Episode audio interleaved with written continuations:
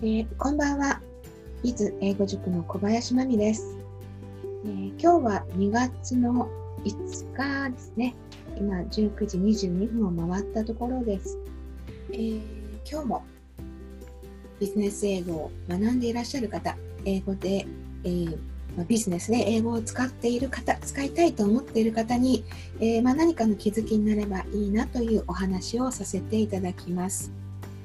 えー、まあ、だいぶ、ね、寒くなってきて、まあ、さらにやっぱりあの今コロナウイルスの、ね、話が、えー、まあ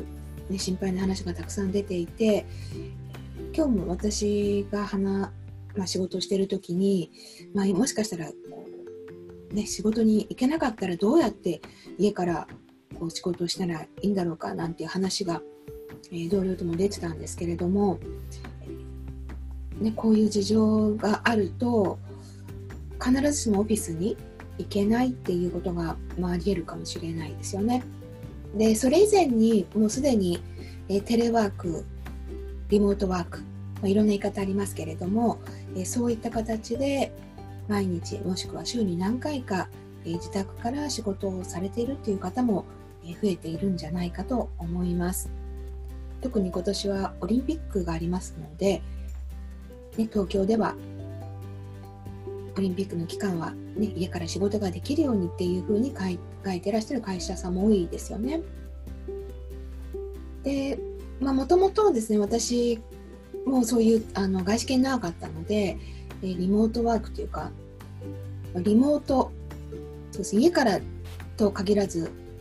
同僚とかチームメイト上司が海外にいるっていうことで電話会議っていうのを使ったえー、ミーティングっていうのがすごく、まあ、多かったですよね。で、まあ、その時、まあ、結構苦労したなっていう経験が私自身にあるのと去年も、えー、まあ、初めてそういった海外にいる部下、まあ、プロジェクトメンバーをこう引っ張っていかなきゃいけないっていう方の、まあ、アシスタンアシストあのさせていただいたね英語のアシスタントをさせていただいたこともあって今日ちょっとその辺りですねこれからの外国人による、まあ、英語環境での、テレワーク、リモート会議、まあ、どうやって乗り切ったらいいのか、まあ、どんなことを日頃から、準備していけばいいのかっていうことをお話しできたらなと思います。えー、まずもってですね、これから、えー、まあ、どこにいても仕事ができるじゃないですけれども、まあ、パソコンとインターネットがあれば、どんなところからも自分の仕事ができて、でいざという時には電話会議だったり、まあ、ビデオ会議だったりっていうことで、えー、対応していくっていうことが、まあ、ますます増えていくんだと思うんですよね。どんな業界でも。でそういった時代にこう備えるためには磨いていかなきゃいけないのっていうのは、まあ、そもそものコミュニケーション力じゃないかなと私は思ってます。えー、顔が見えない見えたとしてもやっぱりビデオでこう見えたとしてもやっぱりこう一緒に働いてる時よりも相手の表情から見えたりとかっていう情報って限られますのでやっぱりそこをこううまくねあの情報が限られるそれからこちらが提供する情報っていうのも限られるということを前提としますとどうやってうまくコミュニケーションをするかっていうのがすごく大事になってくると思います。でその時のコミュニケーションというのは、まあ、バーバルですね言葉で言えるコミュニケーションもそうですし、ライティングメールとかチャットとかそういうところで、えー、自分の考えてることを表現するっていうことを、えー、その辺りをですね、まあ、しっかり磨いていくっていうことが、ま、日頃から、まあ、ますます大事になっていくんじゃないかなと、えー、私は思っています。まあ、その、ね、コミュニケーション力っていうのをますます磨いていくっていうことを大前提としつつですね。じゃあ実際、えー、これから、ま、皆さんが海外の同僚とか部下とかを会議に招集したりですね、まあ、プロジェクトを引っ張るなんていうことをそんな機会がある場合はですね、まあ、一つ心がけていただくといいかなと思うアドバイスがですねトーンをセットするって今英語ではセット・ザ・トーンって言い方をしますけれども、え、日頃からどういうコミュニケーションをしていきたいのかこのリモートのワークのチームをこう、ね、まとまっていくためには日頃からどんな、えー、スタイルで電話会議に臨んでほしいのかとか、え、メールを公開したいのかっていうそのエクスペクテーションですね。自分がいい見本になるようにっていうんですかね見本になるような行動をすることで、えー、引っ張っていくっていうのが一つ大事じゃないかなと思います。まあ、例えば、え、いろんなノンネイティブが集まる会議ということが前提であれば、えー、なるべく難しい用語は使わない。かつ、ミーティングの前にアジェンダをしっかり設定しておくそれからミーティング中のですね先ほど言ったように難しい言葉っていうのを、ま使わないように特にこうネイティブに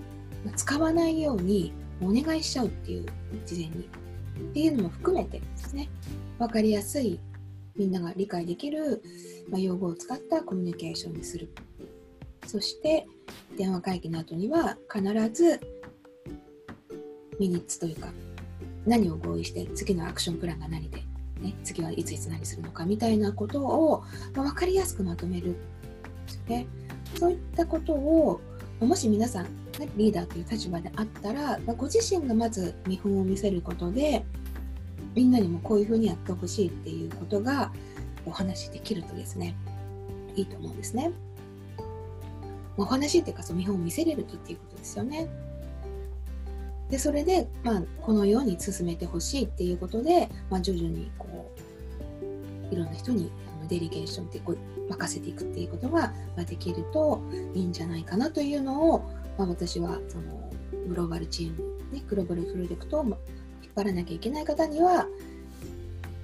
おすすめして、まあ、その方を見ていくと、まあ、そういったアプローチっていうのが、まあ、徐々にですね効果を出していけたのかなというふうに思ったというのがあります。で、まあ、逆にですね今はその皆さんがリーダーの立場だった場合はっていう前提でお話ししましたけれども、まあ、そうではなくて自分がこうチームメンバーになってる場合なんですけれども、まあ、その時もですねどういうふうにしてほしいっていうことは最初にお願いしてしまうっていうことを私はお勧めしています。相手がネイティブであればあるほど、まあ、ネイティブに限らずですね、やっぱりそのリードしている人がノンネイティブであったとしても、まあ、こちら側のリクエストって必ずしもわからないっていうことが、まあ、実際多いと思うんですね。えー、そういう人にたちに対してはですね、もう言いたいことを最初に言う。ですね。はっきり話して、もう本当分かりやすいところではっきり話してほしい。ゆっくり話してほしい。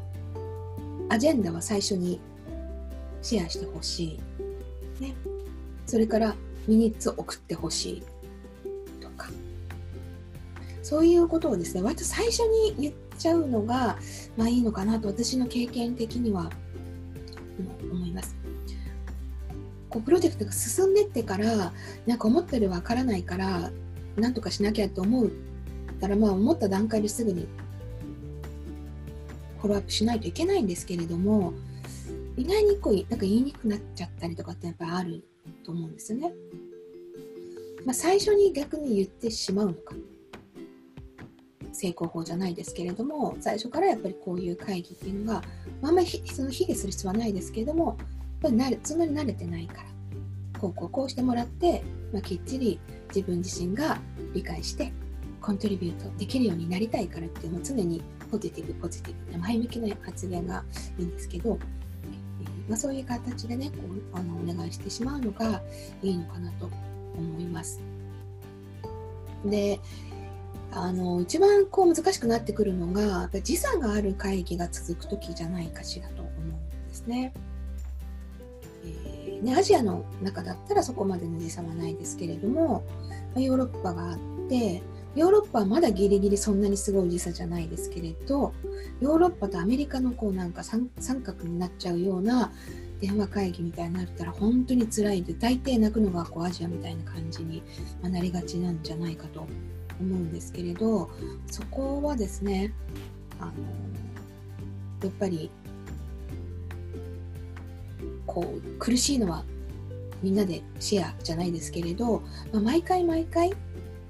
アジアの、まあ、日本のね皆さんが辛い時間帯になるのはもうプッシュバックあの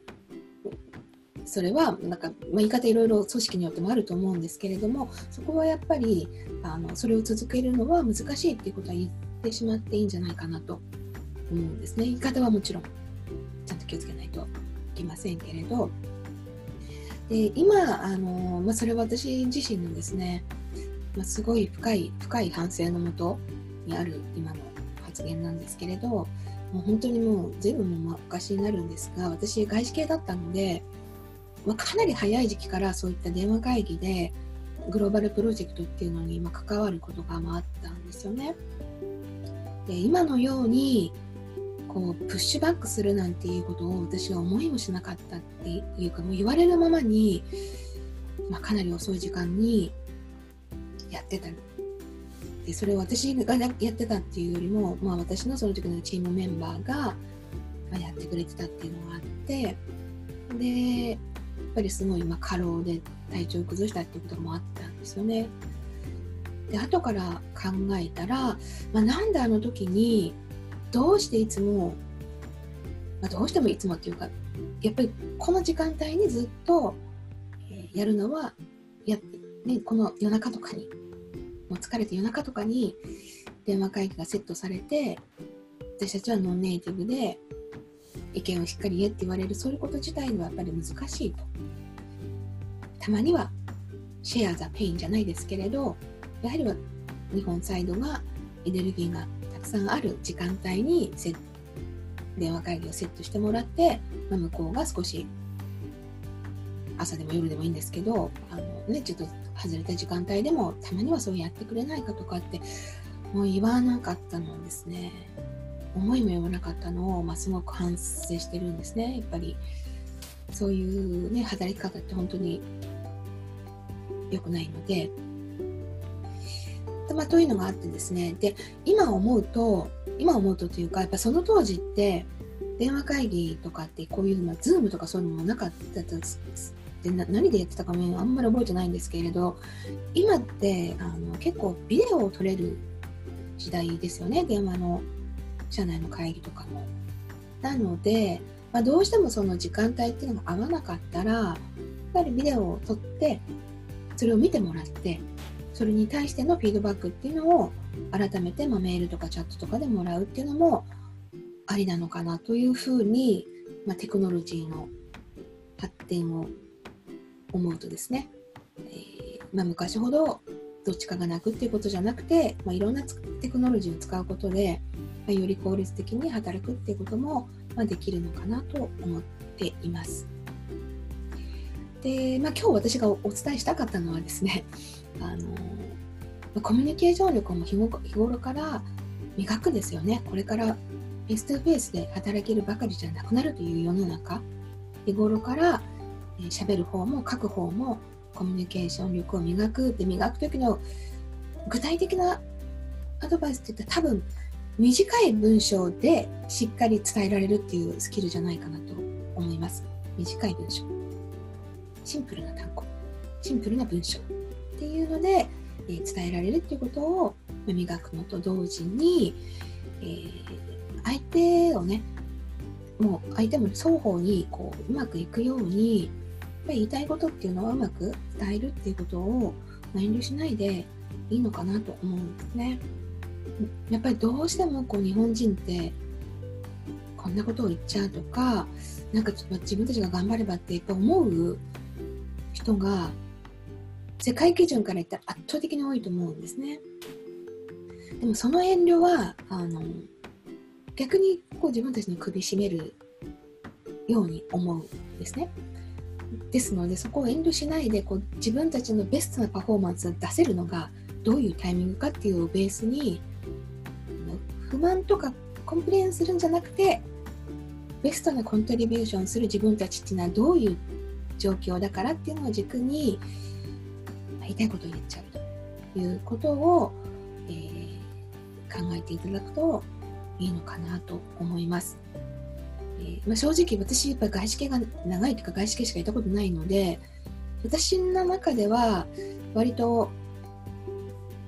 そんなにすごいこうハードルが高いことじゃないように思っちゃうとこもあるんですがやっぱり日本の企業で長くこう働いて日本という方のお話を聞くとすごい世界基準から考えると、まあ、謙虚なところが強いと思うんですよね。それいいところでもあるんですけどそれだけだとなかなかこれから厳しい。もっと言いたいことなりね。先ほども言いましたけどどうあれば自分たちが一番ベストなパフォーマンスが出せるのか。そこを軸にですねコミュニケーションがうまくリクエストできるような、そんなスキルも身につけていただくとよりいいんじゃないかなと思います。えー、今日はですね、えー、これから増えるであろうリモートワーク、ね、英語も交えた海外の人たち外国人の人たちと働くっていう環境を見据えた時にどんなことを私たちが考えて行動していったらいいかっていうことを、えー、お話しさせていただきました、え何かの気づきになれば幸いです。今日も最後までお聴きいただきましてありがとうございました、えまた明日も、同じくらいの時間かちょっと早い時間か、え何かをお伝えできると思います。よかったらぜひチェックしていただけたら嬉しいです、え本日は、えありがとうございました。